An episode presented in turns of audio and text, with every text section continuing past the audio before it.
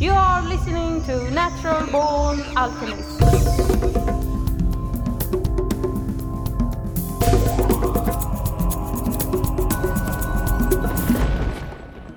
Welcome to episode number 233 of the Natural Born Alchemist podcast. My name is Alex and I'll be your host. It's the last Sunday of the month and we'll be listening to a talk as usual. And for any new listeners, the last Sunday of the month I always play a pre-recorded talk. So no rants by me and no interviews of any kind. And this talk I'm going to play now will be a discussion about hell between scientist and author Rupert Sheldrake and psychotherapist and author Mark Vernon. And I've recently gone through hell myself. Not long ago my computer crashed and it was a nightmare. I was actually about to do a major backup, but the computer crashed before I had the chance to do that. And I lost a lot of shit. And I had to pay some money to get these nerds to extract the stuff I had lost, and they managed to recover maybe 70%, and as far as I can tell it's the important 70%. And even though you know when you have a child you take a lot of pictures, you don't really look at them, but for some reason it really didn't sit well with me having lost a whole year of my daughter's photos and that. So anybody out there, you know, don't take your computers for granted. Do backups, for God's sake. Do backups, or you will go through a digital hell. So from now on I'm gonna do backups on a regular basis. They take so long, I have so much stuff, you know, and I'm sure there's easier ways to do backup than I used to do backups, but you know, I'm also trying to live in the moment. But when you lose everything, you realize you're not living in the moment, you're actually living in the past. So all this whole experience has been a lesson in itself, you know, not to hold on to stuff, because in the end, you know, you can't take anything with you when you die. Okay, so enough of that. Let's listen to Sheldrake and Vernon ponder the question, what is hell? Welcome to this Sheldrake-Vernon dialogue. I'm Rupert Sheldrake and I'm here with Mark Vernon. Hi Rupert, hi. Hi Mark. What we do in these dialogues is talk to each other. We meet fairly regularly and we talk about things that we're thinking about and which we want to discuss with each other. And these are not pre-scripted or prepared. They're just our actual discussions. They're just the kinds of discussions we have when we're not recording them. What we're going to talk about today, I hope, is a subject that was brought up by someone who listens to our podcasts and who wrote in saying, requesting that we had a conversation on the subject of hell. And at first I thought, well, this would be too difficult to do. And I thought about it, and I thought, actually, it would be a really interesting thing to discuss. And so, Mark, what I thought, just giving a kind of historical background, I think you know more about this than me, and you're a psychotherapist, so you are more aware of people's individual hells than I am. I won't make the link and ask why our listener thought of hell when he was listening to our dialogues, but nonetheless. Well, I mean, what's translated as hell in the King James Bible, in the Old Testament, is Sheol. And the Jewish people who used that phrase were thinking in terms of, as far as I can understand, a kind of shadowy underworld, rather like the Greek idea of Hades, a kind of shadowy realm of the dead beneath the earth. Yeah. So, if you're really interested in the biblical, and particularly the New Testament words, David Bentley Hart's recent translation of the New Testament is really good here, because he keeps distinct the three words which are often just translated as hell in the New Testament. And there's Sheol, there's Gehenna, and then there's Hades. And so these are quite distinct sort of notions. And the way that I understand it is that at the time of the New Testament, so the beginnings of Christianity, there was a growing sense that the individual would stand, be judged after life, and that depending on how they lived, as it were, the quality of their soul would determine where they went next.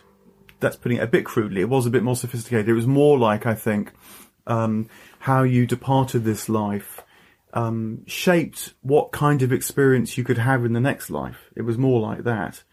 Were you, as it were, up for heaven, or would that not be sort of possible because of the person that you've become? So it's a bit more nuanced than just the kind of judging God. But the key thing is that before about 0 AD, so maybe if you look back to, say, 500 BCE, even further back, the standard notion had been very different, that essentially when people died, they returned to the ancestors. So in the Old Testament, for example, you know, Abraham is said to have been buried with his ancestors, and many of the kings in the Old Testament too, it said, and they were buried with their ancestors. And this is a very different idea. This is the idea that you, when you died, your individuality kind of dispersed and returned to the kind of collective group or tribe from whence you came. So it's very important, for example, to be buried on the ancestral ground, because that symbolized how your individual life was returning to the life of the tribe. And again, burial practices start to change. So leading up to the emergence of Christianity, burial practices had started to develop the idea of individual burial. So it's not the tribe and the ancestors that matter, but the individual matters at the point of death, who then, you know, stands in judgment. And so either goes, you know, to put it too simplistic, but, you know, are they going up or down? And interestingly, you get a similar development in Greek ideas too, a different part of the Mediterranean. But nonetheless, this idea that rather than going to Hades and becoming a shade that kind of flitters away and just kind of disperses, you get the idea that people will be judged. So people like Plato and so on start to write about judgment. And a very nice little bit of history that shapes that is Alexander the Great. Because Alexander the Great modelled himself very much on Achilles from Homer. And he would have known that when Achilles' great friend Patroclus died, Achilles is said to have gone to Hades and been deeply distressed because Patroclus had become a shade and was just sort of flickering away. And Achilles realised that he would never see Patroclus again. Patroclus was returning, as it were, to the background life from whence he'd come. And Alexander, when his great friend Hephaiston was killed, was very distressed about whether he would ever see Hephaiston again. But when he asked the gods, he was delighted to discover that Hephaiston actually was living on in the afterlife. And so he would see his beloved friend again. And so in those two different stories, you've got the movement from the idea that when you die, you return to the ancestors and you cease to be in any individual sense, to the idea that when you die, some kind of identity carries on and the quality of your life afterwards is shaped in some way by your life now. So that's a nice sort of change, and you get the emergence of hell with that, or Hades, Gehenna, Sheol, these kind of different ideas. But if we look back, you know, 2,000 or 3,000 years earlier than that, in ancient Egypt, there was clearly an idea that certain people, not necessarily because of the quality of their life, but because of their status in society, would go up into heaven. I mean, the whole point of the tombs and that enormous technology of death that the Egyptians had, mummies and so on, was based on the idea that the soul of the pharaohs would be projected up into heaven. They also had a judgment where they had scales. There are pictures of them in Egyptian tombs where they'd be weighed. So clearly, although these emerged much later in Christianity and in Greece, they were not original ideas. They'd been around for at least 2,000 years, maybe more, in the context of Egypt, which had a big influence on both Judeo-Christianity and Greece. Yeah, I mean, that's absolutely right. So the story is a similar kind of development, but because in Egypt, and I think also in Assyria, these are very hierarchical societies, you know, that had existed for millennia. where broadly the idea there is that, similarly, there weren't individuals, but what happened was people had a sort of collective identity, and particularly in the person of the pharaoh. So what happened to the pharaoh really mattered. What happened to individuals only mattered in relation to the pharaoh. So, you know, when you get the early pyramid texts, they're addressing initially just the pharaoh, and then gradually over the millennia of Egyptian civilization, there's a sort of broad democratizing effect, you might say. And as you come down the social strata, more and more people start to worry about the afterlife.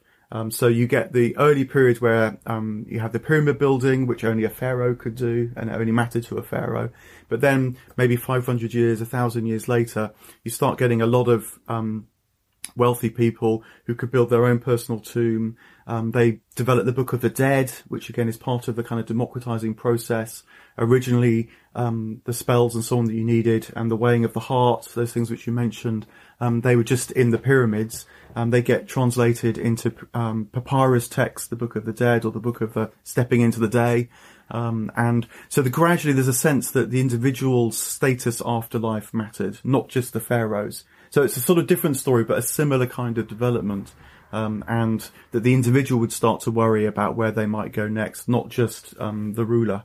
And of course, also the pharaoh saw himself as being reborn in the next pharaoh as well. You know, so the kind of Osiris and Horus myth. The old pharaoh became Osiris, the sort of the father god, the paternal god who died, and then was reborn in Horus, the son carrying it on. So you get both a kind of vertical aspect that mattered with the pharaoh, as well as the horizontal aspect through time. And but broadly speaking, this sort of democratizes is the word that's normally used. And so more and more people start to worry about what's going to happen to them after death as well. And so then Christianity takes further this process, because the idea is that Jesus ascends and opens the way for all his followers to ascend into heaven. And those that don't still go down, as it were. So would you see that? I mean, it looks to me like a direct continuity of the Egyptian process. Yeah, I think in many respects, I think we've touched on this before in previous conversations, that the genius of Christianity was to truly democratize what had been part of older traditions. So you get the sense of, well, it's broadly in St. Paul, this idea that everybody should have access to the mysteries that previously had been to limited groups, and particularly elite groups, and that the point about everybody having a personal relationship to Jesus was that they too could have a direct anticipation of the resurrection that would be theirs, rather than just the kind of elite pharaoh and the secretive priests, as it were, who yes. knew the Osiris rites before. I think Christianity is part of this kind of continuity process, so that now, as it were, everybody worries, if they worry at all, about what's going to happen after they die. But what puzzles me is how this idea of the shades, Hades or Sheol, is you're going back into the ancestors, you're dissolving away, you become a shade. And then with early Christianity, the early form of Christianity, you have the option of going up. But then the idea of hell as a place of punishment, where you're sort of devoured. I mean, all these images of pain and suffering, you're devoured to the jaws of hell. It's like being eaten by a predator, or you're in flames and punished by the flames of hellfire. Where all that comes in, because by the Middle Ages, there's already this kind of imagery. And oddly enough, it continues right to this day. I was talking recently to Larry Dossie, who, as you know, is a holistically minded doctor who grew up in Texas. And he told me that when he grew up in a small town in Texas, in a Baptist family, he was terrified by these endless sermons and stories about hell and the punishment and the guilt and the fear. And then when he had his baptism by total immersion, there was an enormous sense of relief, because he felt he'd now been spared all this pain and suffering that his imagination had been filled with. And then, even then, he didn't think it would work, so he had to get baptized again, because he asked for a second one, because these fears kept coming back. Now, you know, I was raised Christian in a Methodist family. I went to an Anglican boarding school before I became an atheist, and then went on a long journey and found my way back. But, you know, I've been to hundreds of sermons, maybe thousands in my life, and I've never, ever been afraid of hell or had people tell me about hellfire, or this has never been a reality for me in a kind of normal English Christian background. So what's going on with these images of hell? A lot of people turn against Christianity because they say it's all based on fear of hell. It's never been my experience. And I've never heard in the Anglican Church anyone talking like this. Now, where did that come in, and why is it confined to certain Christian denominations or sects? Well, I guess it's complicated, but my broad sense would be that in the Catholic Church, in the Roman Catholic Church, so we're talking about the West here, but so in the Roman Catholic Church, there was also this third state of purgatory. Mm. And broadly speaking, the idea was that when you died, you had to go through a process of purgation in order to be able to tolerate the kind of the glory of God, the holiness of God. And, you know, this is amazingly portrayed in Dante's Divine Comedy, where Dante and Virgil first and then Beatrice later travel through hell, through purgatory, and then enter paradise and rise into paradise. And for Dante himself, traveling, it's a process of purgation and clarification. And, you know, he can't tolerate paradise at first. It's too bright. So you, in the Roman tradition, you have this idea of purgatory. What happened at the Reformation, which is when the Protestant tradition comes into being, and where, you know, hellfire in Texas, I guess, was preached in a Protestant church, is that purgatory was rejected by the Protestants because it had become very entwined with what they saw as corruption in the Catholic Church, which was essentially paying lots of money to have masses said to get you out of purgatory. And this is what Luther objected to in the 95 Theses. You get purgatory drops away, but that then leaves the individual facing a kind of one-off judgment at the point of death, where they either go up to heaven or they go down to hell. And so hell, the product of this is that hellfire comes back with a vengeance at the time of the Reformation, because the Protestant imagination has found it very hard to conceive of what might happen after death apart from a sort of moment of judgment, a final act. And so people go around terrified as to whether they're killed or they're going to burn or not. Now, what happens in the Anglican Church is somewhere in the middle. The Anglican Church didn't have a full-on Protestant Reformation in the way that other Protestant churches did. You know, Anglicanism technically is Reformed Catholicism rather than Protestant or Reformed Protestant. So I think that's why in the Anglican Church you don't get a sort of full-on sense of hell. I mean, I was brought up in Anglican. I can remember worrying a little bit about reading verses like, all sins can be forgiven except the sin against the Holy Spirit, which I think is in the Synoptic Gospels, and hoping that I hadn't kind of committed the sin against the Holy Spirit. I wasn't quite sure what it was.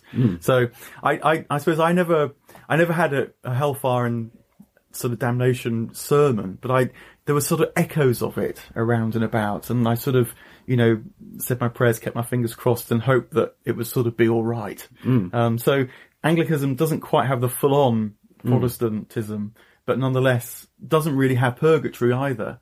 Although, of course, you know, people increasingly, I think, in the Anglican Church do pray for the dead again. That's sort of coming back in again as possible. You know, people will have requiem masses in an Anglican Church, you know, when it's standard in a Catholic Church at a funeral to have a requiem.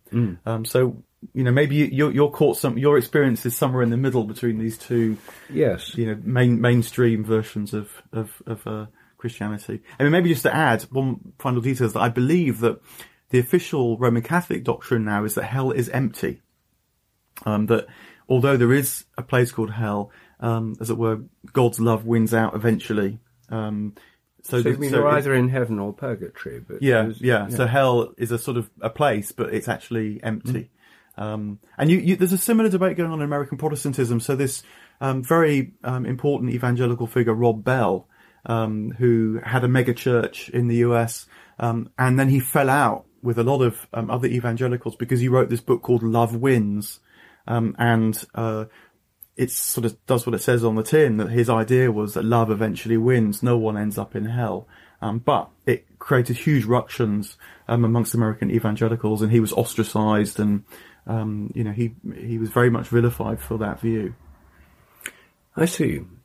Well, of course, the idea of purgatory makes sense to me as an intermediate stage. It's a bit like the Tibetan idea of the bardo, that the light, I mean, the Tibetan Book of the Dead, when you die, you have this chance of going into the light. But for most people, the light is terrifying because they're afraid of being annihilated or totally dazzled by it. So they turn away from the light, and they have a lesser light and turn away from that until, after turning away from a lot of lights and going through an intermediate zone, they're born again and reborn in a physical body as a person or an animal, maybe. But so the idea that when we die, we're not ready to go into a kind of state of like ultimate mystical state of blissful union, it is totally plausible to me, and that there might be an intermediate zone. I personally find that the most plausible theory. And I think of purgatory as a kind of dreamlike state, that when we die, it's like being in a dream world from which we can't wake up. And but we can go on beyond it to a state of like mystical union. But that also, the dream model also raises the possibility we might be trapped in a nightmare. And a nightmare might be the image of hell, and indeed these medieval portrayals of hell, or the imaginations of Baptist preachers in Texas, might be based on nightmares. And if one thinks about what form nightmares have, and you know more than me, or listen to people's dreams, and I don't, but it seems to me some of the basic types would be being chased by monsters, that's all, devouring predators. That's what my own children had as nightmares mainly. They were being chased by monsters or giants that gobble up children. Fairy tales are full of these predatory figures like Little Red Riding Hood and the wolf. That's one form of nightmare, which I presume goes back in the collective unconscious to the fact that humans were victims of predators, and that, you know, our ancestors and most animals have been victims of predators over the millennia, and I mean millions of years. The second is the burning, I mean being trapped in a fire, something made real through burning people at the stake as a punishment, but being trapped in a fire. Another is being imprisoned somewhere you can't get out, sort of smothered and imprisoned. And again, this would happen if you're buried in rubble, or perhaps even a memory of being in the womb before you were born. You're being constricted, and it's deeply uncomfortable, and you're in the mother's contractions. You're trapped in the space you want to get out from, but can't, at least straight away. And I don't know if there's other ingredients of nightmares. Would you say those are some of the main ones? Yeah, well, the sort of schema that came to my mind when you were talking about that was the Buddhist one, the Wheel of Samsara again, which is the idea that traditionally it's told us when you die, you go to either sort of heavenly states or hellish states. But what a lot of modern Buddhists do now, and especially in Western Buddhism, if they have a psychotherapeutic influence, is that they interpret these as kind of psychological states that people can actually enter into in this life. You know, so some people live in very hellish states. I mean, one that's often talked about is the realm of the hungry ghosts. And this is the idea that whatever you try and take in life never satisfies you. It leaves you sort of perpetually hungry. And this can be mapped onto psychological states that psychotherapy has talked about as well. And then there are more paradisical states where you just, you know, as it were, enjoying the pleasures of things all the time, and no questions about life seem to come to mind.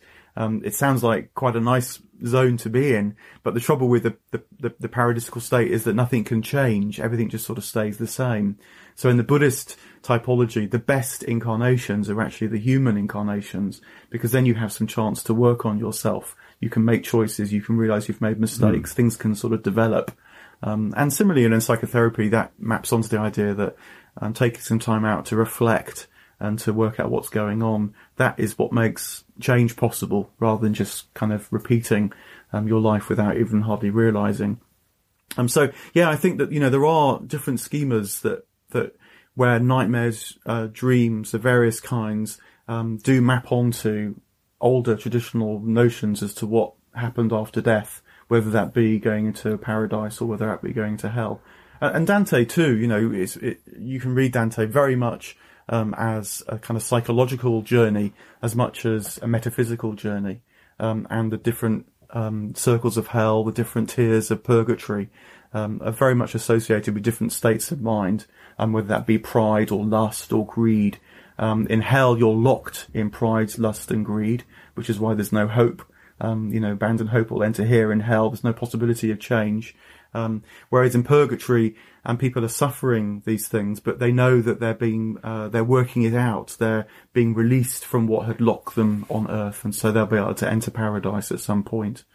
So, you know, it's very interesting how there's a kind of a cross between this life and different states in this life, as opposed to the next life, a more linear kind of notion. I see, yes. But has someone done a kind of taxonomy of nightmares, though? Because these presumably would be the hell-like states that people that are deeply afraid of. I mean, there's a sense in one way in which they may be worked out today is because people don't hear sermons about hell. Most people don't go to church or hear any sermons at all. But horror films... and it seemed to me to be one way in which these scenarios are worked out. And you've got science fiction dystopias where people are trapped in sort of appalling dystopic worlds. You've got vampire films where you're trapped by predatory monsters who, you know, Dracula and people who suck your blood. You've got sort of disaster movies of one kind or another, vast inundations, you know, like huge floods. You've got... the aliens invading from outer space, sort of terrifying creatures who can destroy civilization as we know it. Maybe that's the way in which these hellish imaginations are worked out today and which fill people's minds and in turn fuel their nightmares. Yeah, well, in psychotherapy, the chap most closely associated with all this is Jung. It's not so much a taxonomy, but using Jung's notion of archetypes will be the way that it's done. You know, so the dream of being devoured might be related to the archetype of a devouring parent that couldn't, for example, let their child grow up and become an individual in their own right, but was constantly sucking the life out of the child in order to feed their own inadequacy. You know, the parent that couldn't let the child be an individual. The sort of developmental psychology is mapped onto the archetypal ideas that then might manifest either individually in dreams or collectively in films. But I think that you're pointing to films is really fascinating because, in a way, films are, as I think you're saying, films are serving the purpose that perhaps religious mythology traditionally would have done. You know, that a medieval person would have gone into a great cathedral and might have experienced the cathedral as well as representing a whole cosmology, a whole, as it were, map of the cosmos, with, you know, the stars on the roof being the heavenly realms, and then maybe the judgment scene above in the arches representing the hellish realms. That might also have sort of been experienced as a depiction of their life, as it were. They might have been drawn to different parts of the cathedral depending on where they were in life, and of course different saints too have different kind of qualities. Some of the saints are more associated with light, others associated with fights and battles, you know. So, whereas now, I suppose, we kind of pick our movie, you might say, and, you know, some of us want to go and see a vampire movie that somehow connects with us, and so vampire movies became very popular, or maybe the sci-fi, more utopian movies, which are much more like maybe the heavenly realms. You know, certainly Star Trek is often depicted as a kind of more perfectly functioning version of human society, for example. Why these films are so popular does make sense when you think about how they might be connecting, first of all, with our own inner life, which of course is active and turning over the whole time, but maybe also they've become Ersatz version of heavenly realms and hellish realms as well, in a world that otherwise doesn't really quite know what to make of life after death anymore. Yes. I suppose one puzzle is why people so want to go and see horror movies that are frightening. I mean, they're designed to be scary. They're designed to play on our fears. They're designed to play on the idea of ghosts and spooky things and things that go bump in the night and ruthless predators and serial killers who have us in their power and you know, psychopaths and presumably they must give people nightmares. I mean, they do me. If I go and see a scary film, I find it quite hard to sleep after seeing it. I mean, I don't watch many films myself, but they have a powerful effect on me, and I imagine they must do on lots of people. Yeah, well, if my friend Jules Evans, who you know Jules as well, if yes. he was here, he would say that human beings need states of ecstasy because to be human is to always want more, and to be human and feel you're trapped in a merely human world is kind of intolerable. That's part of what it is to be human. You know, my pussycats don't mind that they're just trapped in a pussycat world. That's absolutely fine for them. But part of what it is to be human is to want more, to be able to imagine more, want to connect with more. And so he argues that in his book about ecstasy, that in a culture which doesn't really have much of religious ecstasy anymore, other forms of ecstasy emerge. And the film industry is a kind of entertainment, an ecstasy entertainment is one of them. And the point about going to see a horror movie, if you like horror movies, is that it genuinely frightens you. But you also know it's kind of safe fear because the movie's going to come to an end. You know, you're kind of held in the womb, if you like, of the cinema. And so you can undergo this kind of ecstatic experience of feeling terrified, feeling out of your mind, out of your skin, you know, but then you can sort of return to reality. And there's something cathartic about that, as it were, a whole swathe of your kind of human emotions. Where you're aware of forces and things that might happen to you which are kind of beyond your control. You're able to experience that vicariously. So you have the ecstatic experience, but without having to be actually, you know, have your blood sucked by a vampire, as it were. Yes. Yeah. So they're kind of ersatz, heavens and hells. And they come to an end. Yeah. But, I mean, purgatory comes to an end because it may take a long time, but you go through it. Whereas these images of eternal hell, I suppose in that sense they do inherit from Sheol and Hades, the idea that they don't come to an end because you go down into the realm of shades and you don't come out of it again. Yeah, well, see, Dante's very interesting about this. So in Dante's hell, the root problem that people have is not actually the sins they've committed, but it's that they can't focus on the present. They're either obsessed with what happened to them in life in the past, or they're terrified of what's going to happen to them in the future. And that actually traps them in the present. And there's a hugely profound truth there that if you can't, as it were, take the next step that's right in front of you, you can't take any steps at all. And so the hellish state, in a way, the most profound sense in Dante, is the people that are either stuck in the past or obsessed with the future, and they can't change. Whereas people in purgatory know that they've got to take sort of responsibility for their sins. And that actually is the beginning of their healing, because then they can take the next step that gradually will release them from what's otherwise trapping them. So again, there's a kind of... really interesting. Yeah, hell is not... Ultimately, hell in Dante is not where God has sent them. God actually hardly appears in the Divine Comedy. It's not till right at the end that you have a sort of mystical vision of God. What it becomes clear, what's revealed to Dante, is that people, as it were, are in their... Nowadays, you say people are in their own hells, and they don't know that they can't find a way out. That's really what he discovers when he goes to hell. Very, very interesting. So, I mean, the equivalent in maybe in psychotherapy would be depression, where people are... Is that more about being trapped in the past? And anxiety would be by being afraid of the future. I mean... Would those be the kind of psychological states? Yeah, certainly. I mean, one of the huge breakthroughs that comes in therapy is when people can realise that, as it were, they can take a little step now, and it's not going to solve their problems immediately, which is to be too fixated on the future. But they're also not just condemned to repeat the past, you know, which is Freud called it the repetitive compulsion. That's not quite the right expression, but something like that, the idea that you're trapped with just repeating things. You begin to realise that there is a present, and you can occupy the present just enough to be able to start to make a difference, yeah. So, there's a way out of hell, even for those who feel trapped in it. Yeah, as Well, I suppose hell, strictly speaking, is the zone that you're in when you feel there isn't a way out. Oh, yeah. When you start to feel that there is a way out, you've moved into purgatory. And then you're on your way to paradise. Mm. Well, maybe that's the sin against the Holy Spirit, because the sin against the Holy Spirit is to deny that there is a Holy Spirit.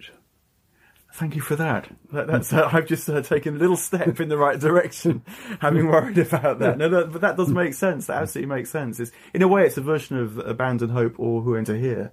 And if you're in a state where you feel there's no help, that's a kind of hellish state. If you think there's no help, there's no spirit, there's nothing that can help you. Yeah. Then you are, as it were, sinning against the spirit, which can always give you hope if you can trust in it. Yes. No, that really makes sense.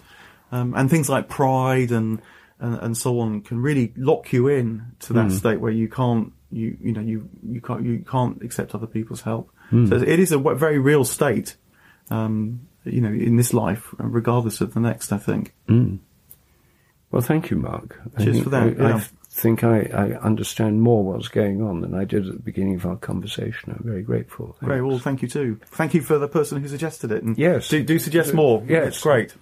Check out the Sheldrake-Vernon Dialogues if you want to hear more. Simply go to Sheldrake.org. But that's generally not what's happening. What's happening is that people are trying to pull down white civilization because, for whatever reason, they feel that they cannot match it. In the hurly-burly competition of us mere biped mammals, that is what is going on. And that's why the white race is continually being attacked. Not because it was evil, and there were certainly evil aspects to history, as there was in all races and cultures, but because the achievements cannot be matched, let alone exceeded. And therefore, the statue must be cast down. I knew it!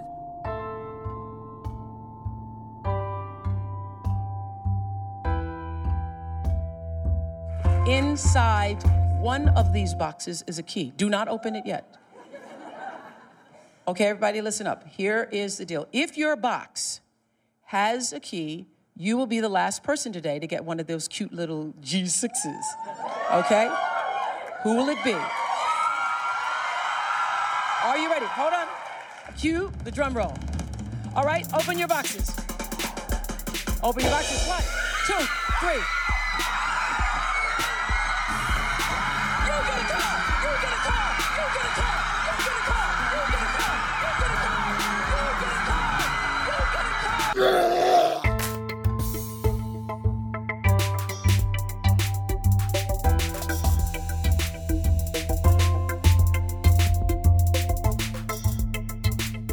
I don't want to be indiscreet about specific people. Right. Okay. I mean, some of the boys there were very young.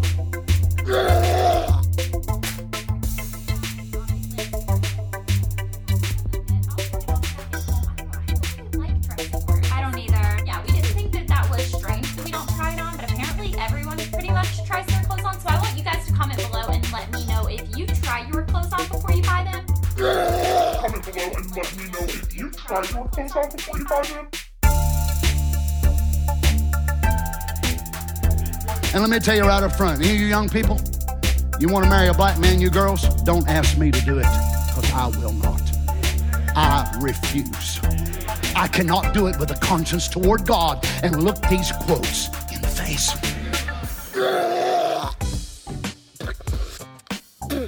I know it. It don't matter what kind of dog food it is, folks. It just tastes like shit.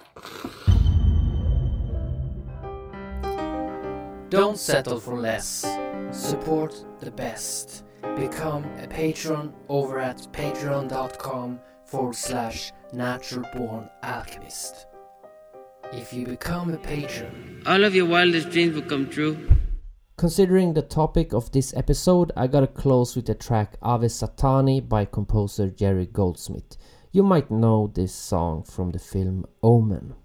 Next week, we are going to be joined by MAPS founder and legendary psychedelic researcher Rick Doblin.